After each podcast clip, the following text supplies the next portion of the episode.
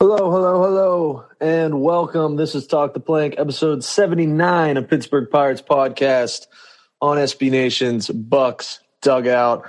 I'm Nathan Hirsch, and I'm with Jake Slobodnik, recording on a Wednesday night.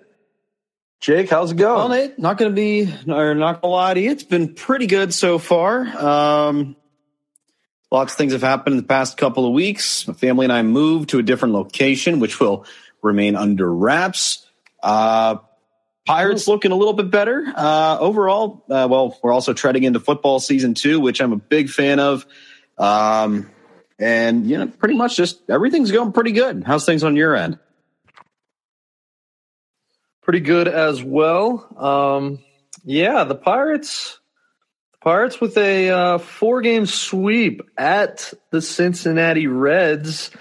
Um, first four-game win streak in quite a while, and it was it was just an all around really nice series to watch for the Pirates. Um, they won six to three, six to three, one nothing, and ten to four today. Um, you know, with the season winding down and pretty much all of these games being, you know, more or less meaningless in terms of trying to win, the Pirates are 55 and 88 as we speak. What you really want to see out of games like these are just players starting to improve. And you know young players specifically for the pirates sake because they have a lot of young guys. Uh, it's been it's been nice to see as of late some of the young guys take steps forward. And i think that starts with oneil cruz who has just been he's been on a tear lately and there was a lot of buzz when he first came up. Obviously, a lot of fans wanted him up earlier, as did I. But there was a period there where he really, he really struggled. And I'm not going to say I ever doubted him. You know, it, it takes a while to get acclimated to Major League Baseball. But now that we're at the point where Cruz is starting to really produce, you know, so far in September 11 games played, he's he's hitting 326, 354, 652 slugging, and uh, he's he's really turned it around lately. Also, I want to throw out as well, batting first this season in the batting order, uh, Cruz is hitting 275, 310, 588, and that's over 84 plate appearances, 19 games. So not not the smallest of small sample sizes. It's been really nice to see. I, have uh, I've really been uh, impressed with Cruz lately, and I feel like just watching him play, that's like the main reason to watch these games. And uh, he's getting me excited for next season. I mean, he's got 15 home runs on the year, hit another home run today, and you look at say a 600 plate appearance pace, and Cruz is he's he's uh he's on a pace for w- more than 30 home runs. So Cruz has been awesome. Um, obviously, other players have been awesome too, but I just wanted to start with Cruz. Yeah, I've been really impressed with how he's really come around since being called up. Um, at first, it was a little alarming because obviously his strikeout rate, which a lot of people uh, quoted, oh boy, excuse me, um, his strikeout rate was pretty high. He looked pretty undisciplined at the plate. Overall, he just he kind of went up there and it looked like he wanted to swing for the fence on everything. He was more or less trying to crush every baseball known in sight. And you know, while while we love having that type of attitude, he also needed to work on sort of becoming more disciplined at the plate and you know laying off some more pitches, which he still struggles with. I noticed it today in the finale at Cincinnati. He keeps swinging at those biting sliders that hit the outside part um, and obviously comes up empty. But I think when you look at the numbers, his strikeout rate has decreased tremendously over the past couple of weeks. And really, I credit that all to just getting more at bats at the major league level because that's pretty much the only way that you can really evolve your game, especially at that grand stage. Is more and more times you're up at the plate, you're seeing more major league pitching, and you know you're seeing pitchers that have pit that have um, have a you know equipment in their pitch arsenal that can really buckle a hitter. So getting that sort of practice with who he's seen lately And I know today he went against Nick Lodolo, who's been who's had kind of a weird career, but Lodolo still got biting stuff, and that his slider proved it today. It got Cruz to strike out, and he looked he, he flopped at it. Um, but I've seen gradual improvement, and for a, a season that's lost and a team that has no hope at all and is already eliminated from the playoffs, like you said, that's all you really want to see out of your players. And I'm glad to see that Cruz is developing. I think obviously he'll need a little bit more time, but if he can really fine tune and, and fine tune his defense, first of all, because he's made some pretty errant throws and he's had a little bit of trouble sometimes corralling the ball. If he can work on his defense a little bit, maybe work in the off season with some private hitting instructors and learn how to expand accounts a little bit and you know, sort of just become more patient at the plate instead of being that guy that wants to send every ball over the fence, he'll be fine. He's got the power already. It's natural power. I mean, he doesn't have to crush everything. We saw it. Well, how many times this season? He makes a little contact and that ball just sails and it looks like it's going to be a routine pop out and then it just clears the fence. And I, I think this is also a stat that we need to bring up. Uh, I want to credit uh, Kevin Gone Poston, one of the all time goats on Pirates Twitter, for tweeting this out. Oneil Cruz's 15th home run hit today is the most in a single season by a Pirates shortstop that played at least 60% of games at that position. And the last one was our boy Jordy Mercer, who hit 14 back in 2017. So Oneil Cruz, in I think just a little over 270 at bats, is already making records with the Pirates. And I think that's pretty impressive, especially how far he's come, how he struggled before, and now he's improving. It's good to see this. And I, like you said, in a full season, he's going to be scary. Yeah, exactly. And kind of like what you noted, it hasn't been perfect. And the, the improvements have come, um, you know, bit by bit. And you just, you just love to see that. And even if he's a 220 career hitter, the he's still a valuable asset to any team. He's going to hit 30 to 40 home runs. Heck, I wouldn't be surprised if he hit 40 home runs next season. He's just he has that power where like you said, he he has a way about him where he's had some pretty funky swings and it just ends up in laser show home runs. So the power is just monstrous. I do agree that, yeah, against left handed pitching, he still does struggle quite a bit, specifically against that slider low and away. But even in that regard, there's been improvements too. And obviously, the, the strikeout rate well above 30%. Uh, the walk rate is slowly but surely it's it's not quite where you want it to be. I think with someone like him, you'd like the walk rate to be at least 10%, in that 10 to 15% range. On the season, it's about six and a half percent. But, you know, first, first big league action, um, first season, he, he's, he's the Pirates' best player. I mean, you could argue that he's the Pirates' best player already, talent wise. I think um, is is definitely you know he's up there. Bryan Reynolds, I would say, or even Ke'Bryan Hayes, who has struggled with the bat, but you know with the with the glove, it, it makes up and makes him extremely valuable. But you know, Cruz is already one of the best players on this team, and he's going to continue to get better. He's going to continue to grow, and just seeing him figure it out this season to the extent that he has, uh, I think is really, I think is really encouraging.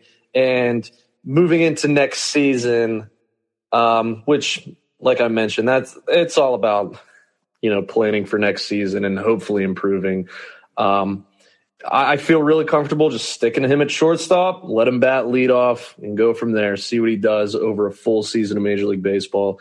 He has been solid, and um, I think too this is a decent segue. He's he's been pretty comfortable since his buddy Rodolfo Castro has gotten called up to the big leagues, and Castro's another guy. You know, we we've kind of talked about it all season long. Which which of these you know fringe-ish type prospects are going to emerge and become dependable major league starters? Rodolfo Castro has really opened some eyes over the past month or so. I would say. Uh, you look at it; he hit a home run today as well. That power from the right side is it's um it's legit. And you look at his numbers, he's hitting 238, 301 on base. The slugging's at 444.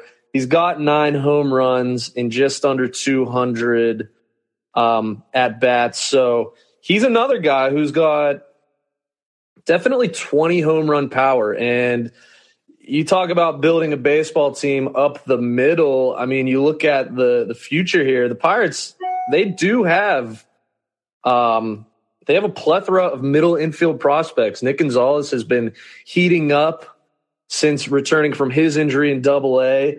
Uh, obviously, Peguero has been solid this season in double A. Um, Rodolfo Castro, I think at this point, you look at it, you pencil him in at second base opening day 2023. And I, I like that middle infield with Cruz and – Castro, and then obviously uh, back to my building a team through the middle point. You have Reynolds in center field, and I mean the catching prospects for the Pirates have really taken a uh, a step up this season. You look at Henry Davis, obviously the number one overall pick. He's had some injuries, but he's still hitting some home runs. Endy Rodriguez might be the best prospect in this system, primarily primarily a catcher. So future wise, building up the middle they have some solid uh, solid pieces, and that's exciting. Yeah, Jake, what do you what do you think about Castro lately, and just kind of you know the middle middle of the field type Pirates recently? You know, I think he's looked a lot more comfortable at the plate, and like Cruz, he's been adjusting his swing a little bit more. I think more so than Cruz. Um, trying well, just watching tape of him, he's not trying to crush baseballs like he used to last year and earlier this year. I think he's trying to find that nice medium balance between contact and power, and it's paying off for him. Obviously, when there's a when there's a poorly executed pitch, he takes it yard. We saw that today when he batted from the right side against Lodolo. He sent one over the fence. Lodolo put that right down the pipe, and rightfully so, he cranked right. it out of there. So overall, I think he's looking a lot better. I think he's starting to see pitches a little bit better. He is becoming more selective with what he swings at, and I think he's you know finding that balance, like I said before. And um, defensively, he's always been good for me. I've always liked seeing what he did with the glove, and uh, I, I, think that he could really complement Cruz well at second base, and that would give the Pirates something I don't think we've really ever seen, and that's a shortstop, or I guess I should say a middle infield combo that can hit for power because these guys are they're strong. And Twitter, it was it was ironic today. Twitter was talking about uh, multiple people were tweeting this out that Cruz and Castro could combine for 40 home runs because, like you said, they have 20 plus home run power. I could argue that Cruz might have 40 plus power in of itself and where they could combine for 60, but either of that's possible. Does. Uh, and the thing is, Castro and Cruz, they gelled well whenever they played in Altoona together. I remember watching them both in person and on live stream. How just how you know much not just from a baseball player standpoint, but from a person standpoint, they all they they they you know they both complement each other well. They like to joke around a lot. They just seem like two peas in a pod. If if I'm going to make it a blank comparison there, um, I think he's got promise to be a good second baseman. I think once he develops that consistency factor, we're going to see him a lot more with Cruz at shortstop. Yeah, I agree, and I, I, totally agree with the power statement. Heck, they could they could each be thirty home run type hitters. Uh, I think Castro is more of maybe like a twenty to thirty home run guy. Cruz a thirty to forty home run guy, maybe even more, honestly. But yeah, at second and shortstop, that is rare, and you just you just hope that the Pirates can fill in the rest of the team because you know I mentioned Reynolds in center field. That's nice. We'll see you know, I, I still hold out hope that maybe they can extend him at some point. Uh, you know, that's that's neither here nor there. You can't really bank on anything like that happening. But him in center field, Hayes at third base, Hayes, you know, you want him to figure out the bat, and it's been it's been a struggle for him this season. But whenever you feel the way that he feels, you, set a pretty high floor for yourself as in terms of being, you know, a productive major league player and you know providing value to your team. So that's four positions right there. Castro really has opened my eyes. If they could just get an actual first baseman and perhaps you bring in you know, a veteran catcher of sorts this offseason, kind of like Roberto Perez, like they attempted to do until Henry Davis and Endy Rodriguez are ready to come up to the big leagues. Offensively, this team is, I'm starting to see. I'm starting to see some things work out, and you know they they have a plethora of middle infield prospects. Um, even Ji-hwan Bae, who has not gotten a chance this season, he's another guy who has been tearing it up in AAA this season. I mentioned uh, Davis. I mean, sorry, uh, Nick Gonzalez and uh, Peguero. There might be some room to. I mean, you, you don't want to you don't want to give away depth, but there might be some room to perhaps make a trade with one of these higher end prospects if they wanted to buy at some point, which Obviously, the team is awful right now, and buying seems like it's forever away. But if they ever get to that point, Castro seems like he could be the guy that maybe he takes that takes that job, and maybe he takes it for the next five six years, and it's him and Cruz. And you know, we never really expected him to be that guy, but if he's going to hit the way that he's hit since getting called up again, basically.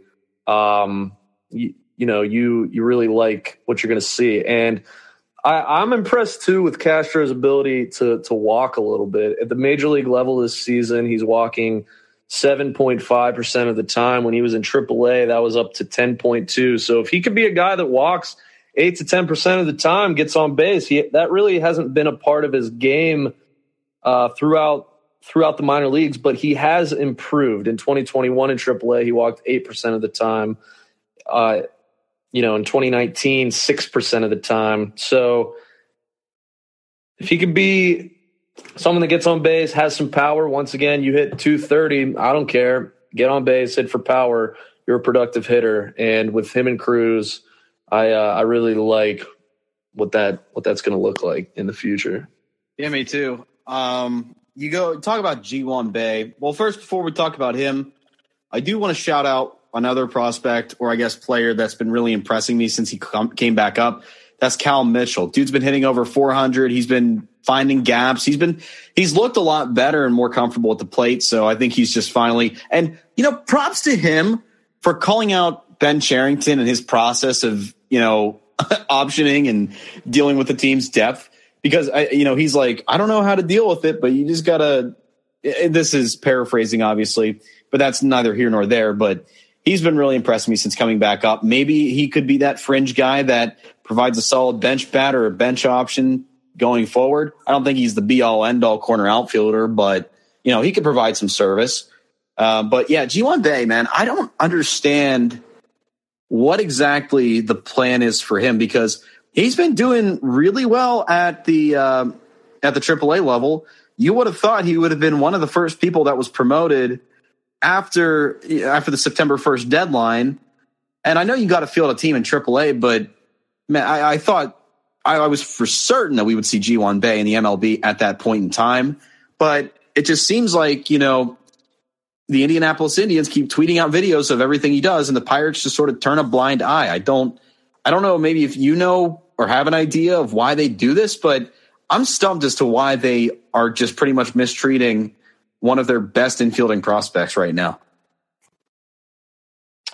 Yeah, I mean, you look at the the players on the team right now, it seems like obviously Castro has the I think the um emergence has of Castro has taken away at bats from other guys.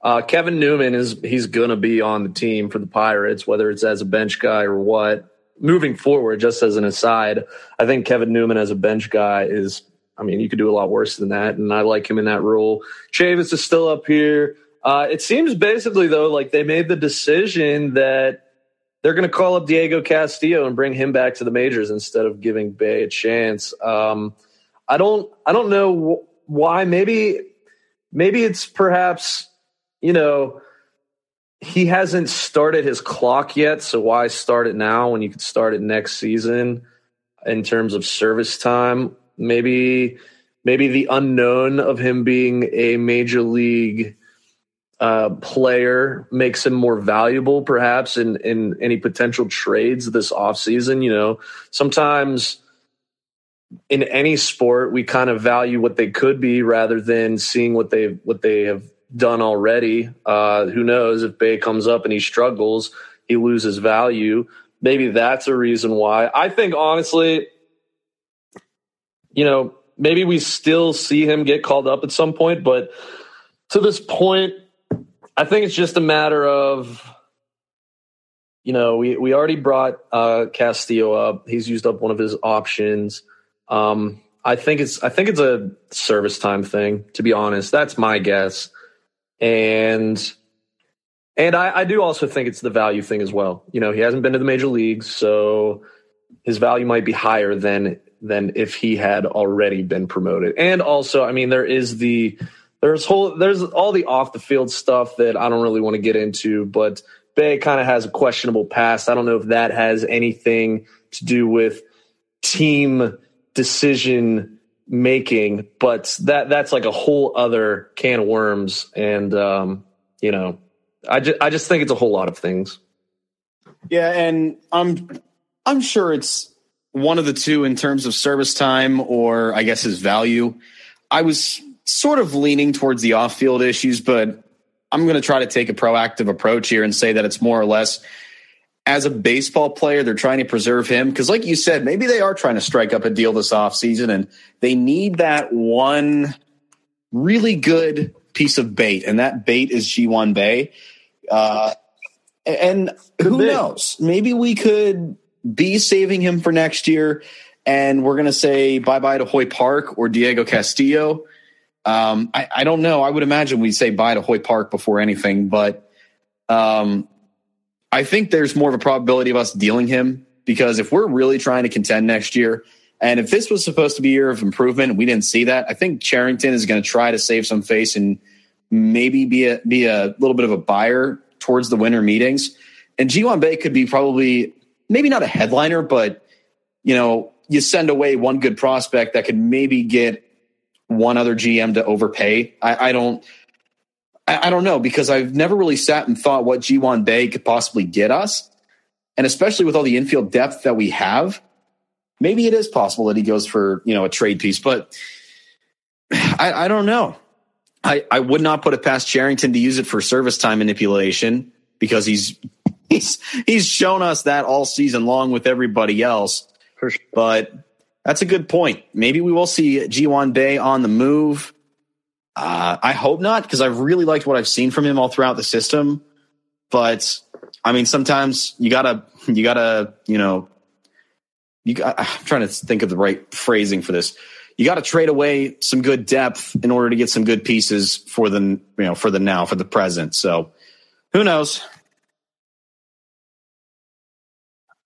Right. And, and like I said, I do think the emergence of Castro has really kind of put up an extra layer of, you know, not getting an opportunity for Bae. You look at him though, he is only 23 years old. He just turned 23. This is technically his age 22 season. And yeah, the AAA numbers are absolutely legit. 295, 365 on base and slugging 438, which, you know, he, he has less than 10 home runs, but he, he gets on base and he's fast as he's really fast. He's fast as heck. 20 doubles, six triples. So he's been really nice in AAA. I, I don't know. I don't know if he's going to get a chance this year.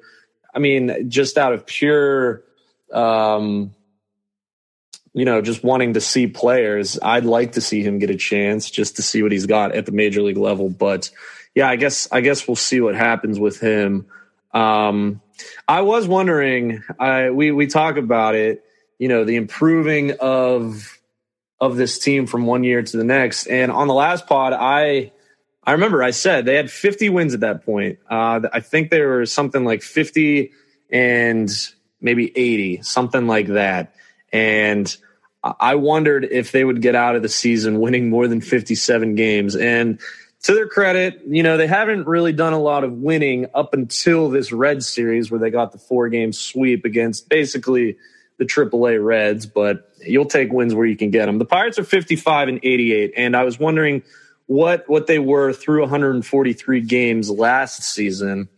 They're 52 and 91, so not a huge improvement, but at least we're back to the point where there's there's maybe a chance they don't lose 100 games. They probably still will lose 100 games, but at this point they have to go what? They can't they they have to go 9 and maybe 8 and 11, I believe, because there's 19 games left. So maybe they avoid that. Last year obviously they went 61 and 101.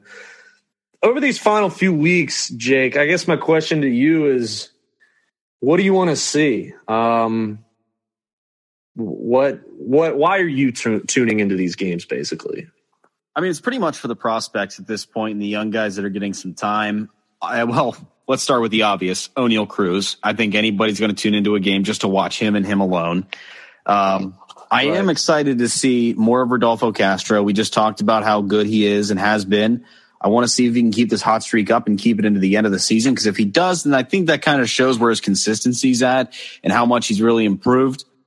Um, pitching wise, the only per, the only people I would be remotely interested in watching to pitch, Roansy, obviously, Mitch Keller, because he has been lights out the second half. And if they somehow do bring him back up, I don't know if they will, Luis Ortiz. The guy looked impressive in five and two thirds innings, yep. topping out at 100 miles an hour, I think five or six times. Um, overall, just dominated the Reds lineup. Um, and I mean, he he looked like he fit in well with the major league system. Sometimes you see those guys come up and they're a little shaky to start. He looked like he was ready to go. It was actually he looked a lot better than he has in the minor leagues this year. And if we can bring him back up and get him a few more starts, I think he'd be an excellent and underrated piece moving forward. So yeah, like like I said, I'm just tuning in to watch the young guys. I'm not tuning in to watch guys like Greg Allen or Kevin Newman or either of the catchers. I'm not really tuning in to watch any of them. It's just the guys that have, I guess, the most promise going forward is what I'm watching for now. Where's Zach Collins? Oh my God! Why do? Although he's, I guess maybe maybe he's a little more intriguing. Um, maybe. Why did we get him? I don't know. Honestly, I guess it's just more dumpster diving, more waiver claims, more whatever. Maybe you find another Yoshi. I will say, at least there's no there's no Yoshis on this team this year where it's like, ooh, who is this intriguing waiver claim that gets hot for a few weeks? At least the players getting hot right now are perhaps players that might be with this team long term, and they're young guys that are getting hot to where you see real progress and not just some someone on their last chance getting hot and you're like, oh, maybe Yoshi next year you can hit 20 home. Like, I'm glad we're not really getting any of that. Back to Luis Ortiz though, he was awesome. Um, like you mentioned, five and two thirds, five strikeouts, three walks. Although I will say, he got robbed of his very first strikeout in that game. Um, I don't think anyone really cares about this, but I saw it. It was it was the first batter of the game. The hitter bunted with two strikes and hit a pop fly foul ball. Drop the ball. It's a strikeout. I guess it wasn't a strikeout because the ball was caught by, I believe, Heineman, the catcher at the time, and I think he, I think he deserved that strikeout. But that's that's an aside. Uh, he looked solid, like you mentioned, 100 miles an hour with the fastball. Um, and he was hitting 100 well into the fifth fifth inning, honestly. Maybe in the sixth inning, I'm not sure, but he he maintained that high velocity.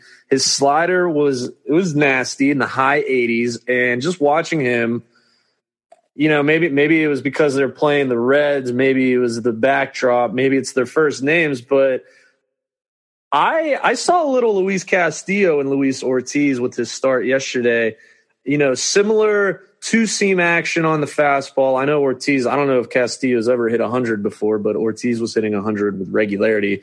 But same same kind of arm action, same slider playing off the fastball. The only huge difference is that Luis Castillo has one of the best changeups in baseball. And that's a pitch that Ortiz really has to develop, I'd say, if he wants to be, uh, you know, a really nice starter in Major League Baseball. But that's the vibe I got. And yeah, the stuff was it was really exciting to watch. And you know, looking at next season, there's a whole lot of spots um, in terms of starting pitching. Maybe not a whole lot of spots. Actually, you look at it, there's probably only two spots because you got Mitch Keller and Roansy Contreras, who they they are locks to be in the uh, rotation next season, and then probably JT Brubaker as well.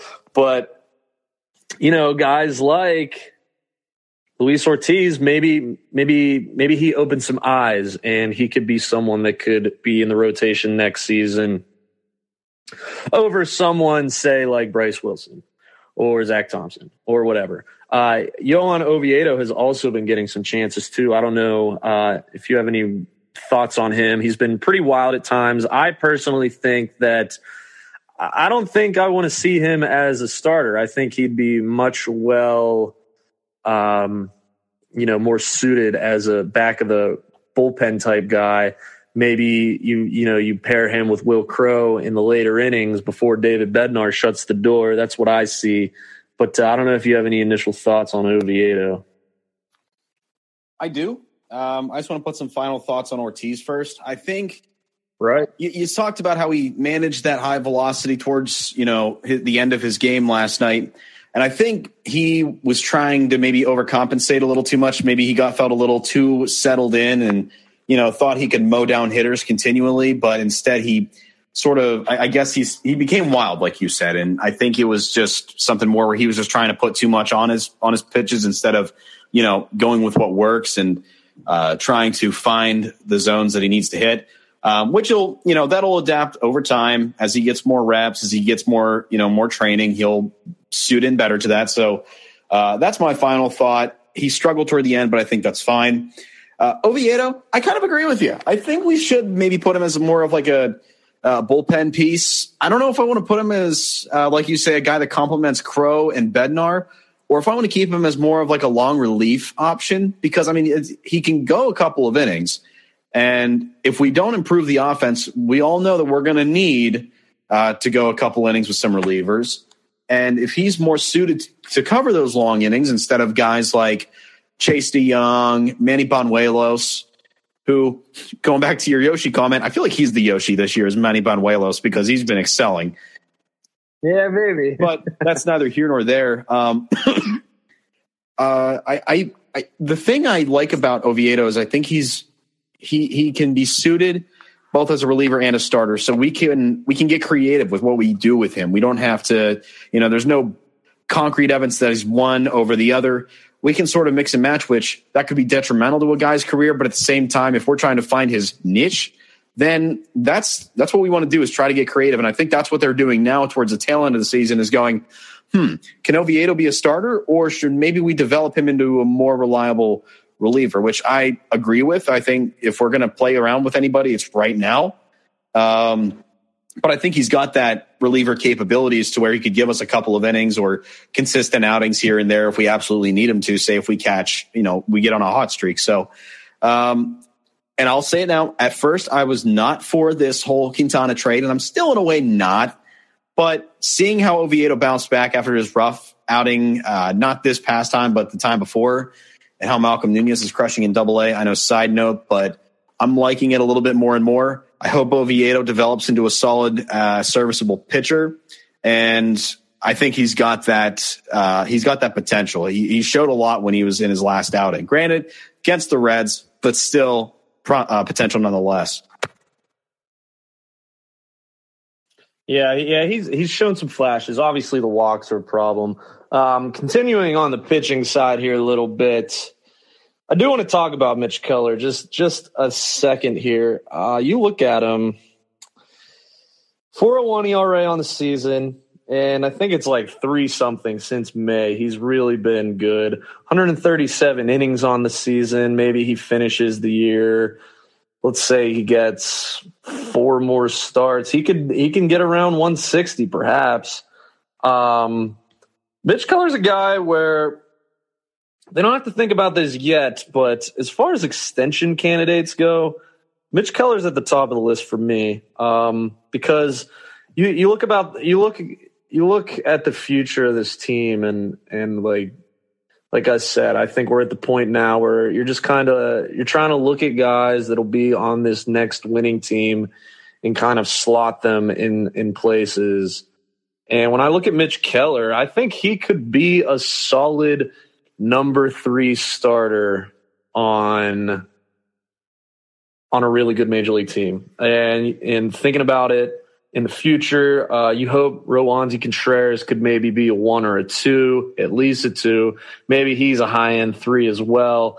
But Keller's a guy, service wise, he he's just at over two years. Um, I'm looking at it here. I'm trying to see when he he's a free agent. Um, it's still going to be a while, basically. But as far as someone to lock up for maybe like a six year deal and you're buying out a few free agent years, that's something that I could definitely get behind.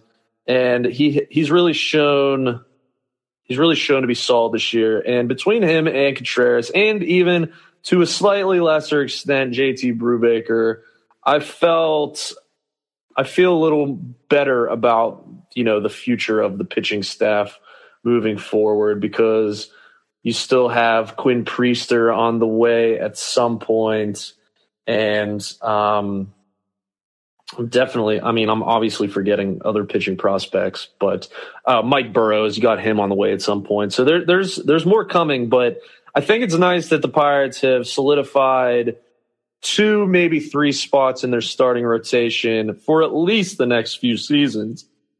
And uh, team building wise, I, I think that's really encouraging because starting pitching is key. And if you can pile up five guys that are really good that give you a chance every game, no matter how the offense looks, I think that's that's the first step in building a playoff team. Yeah, and looking at Keller, I I I want to agree with you and say extend him because he's shown improvement. he's shown that he can be better. But it's that whole track record beforehand that kind of scares me off in really extending him. Um, but I do think that he's worth it at some point if he continues to do what he does. And I mean, he's got a big matchup against the Mets here. Uh, I think in two days, actually, on Saturday, or well, I guess when we put it out, it'll be sat. It'll be two days till Saturday. But um, Friday. Okay, so I was Friday. right. Two days.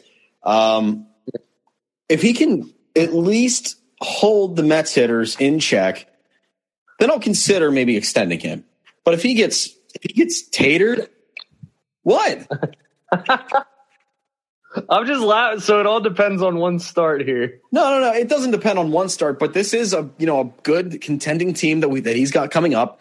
He's faced yeah, it could definitely open some eyes. Yeah, and I mean, obviously, one start's not going to tell whether he's going to be valuable in the future or not. But I think if he can show signs of improvement against a contender, then he's going to be fine for us down the road as long as he builds off what he's doing now.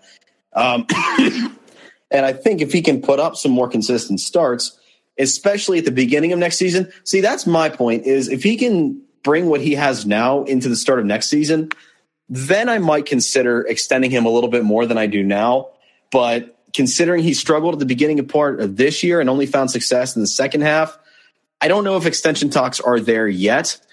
He's been really good. And like you said, he's not a free agent for a while, so we have time to evaluate him.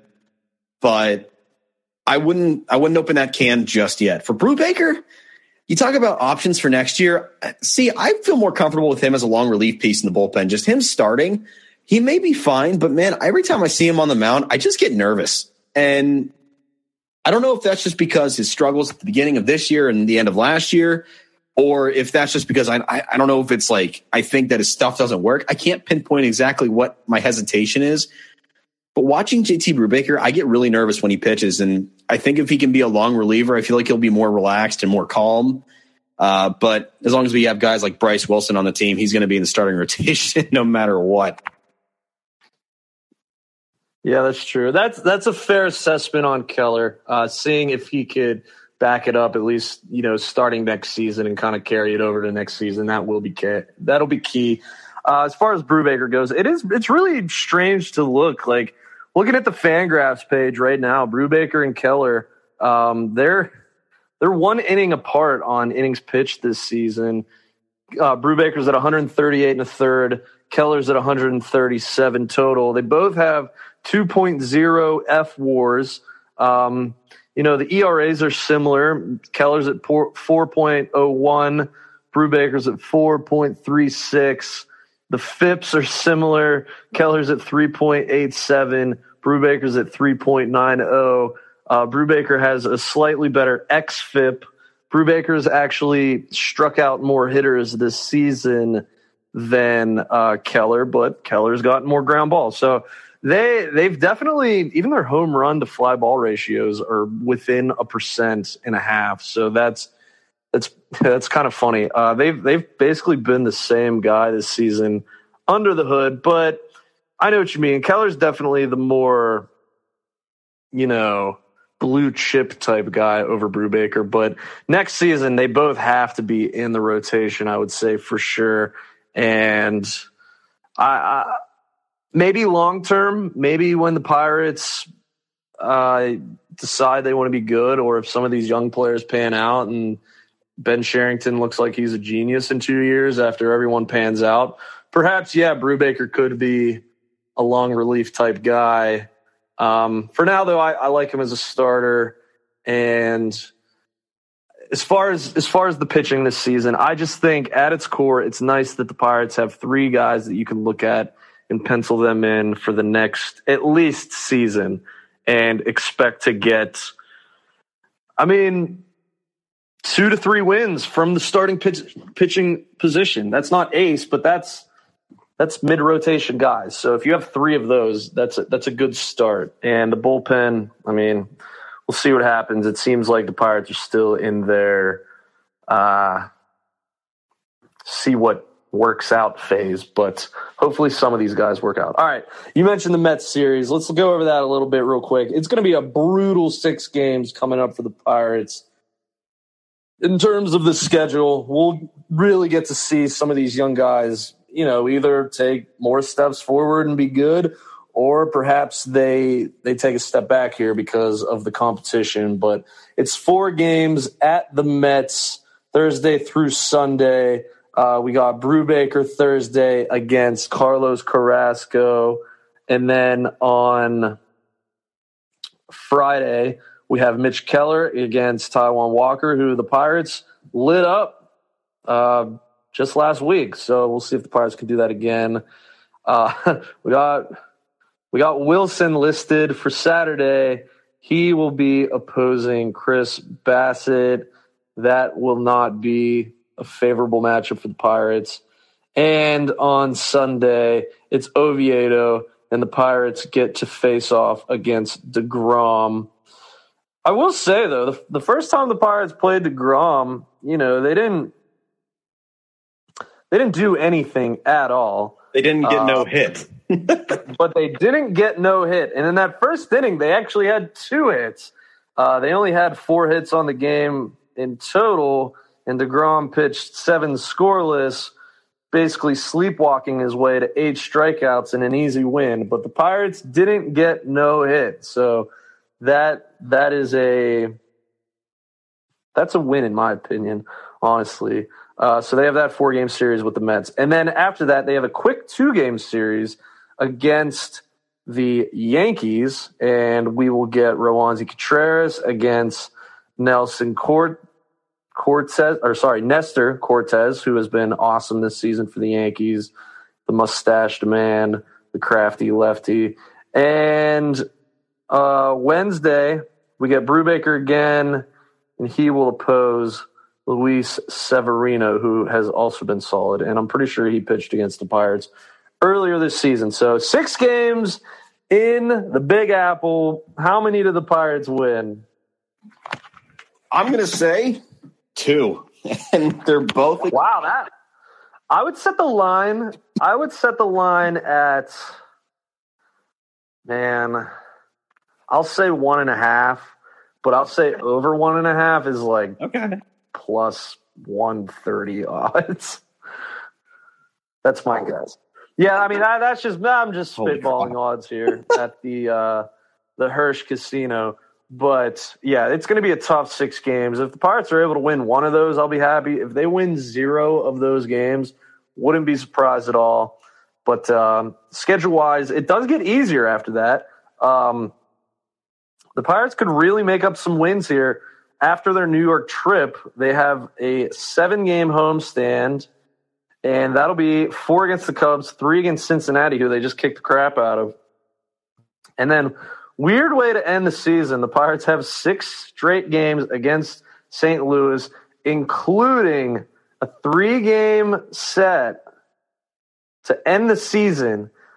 I wrote an article about this in spring training, and there's a very good chance that it comes to, to fruition.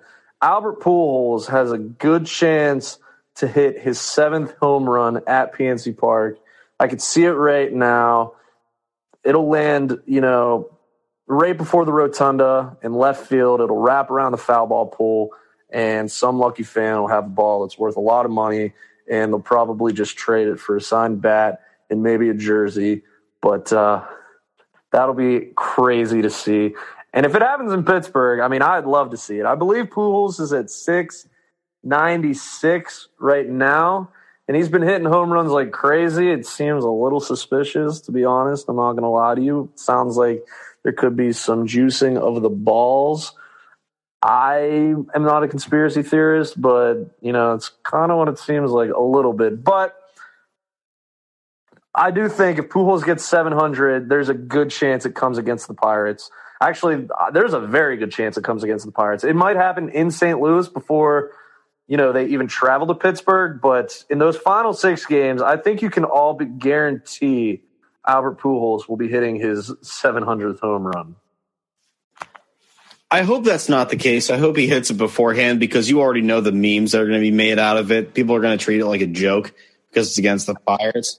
But I think I think you're right. I think it's actually going to happen.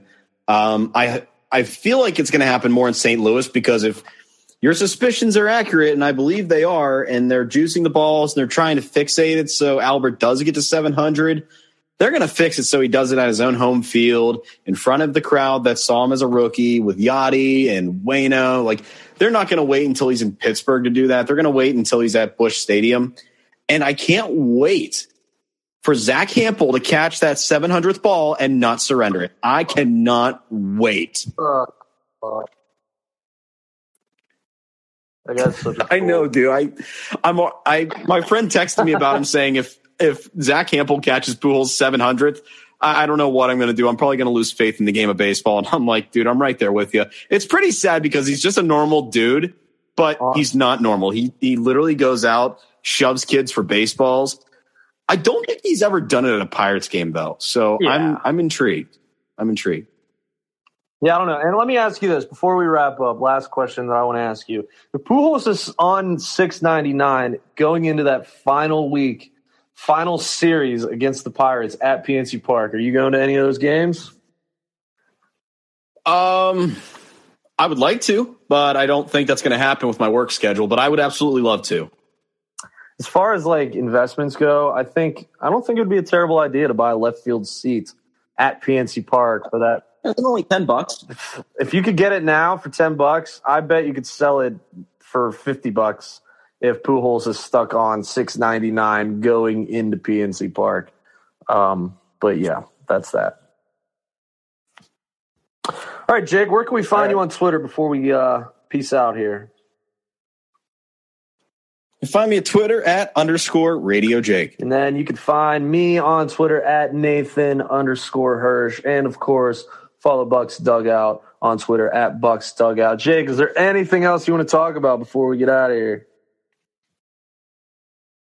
No, sir. That's all for me. Alrighty. Everyone have a great rest of your day. Go Pirates. Let's avoid losing 100 games and we'll see what happens. Uh, peace out.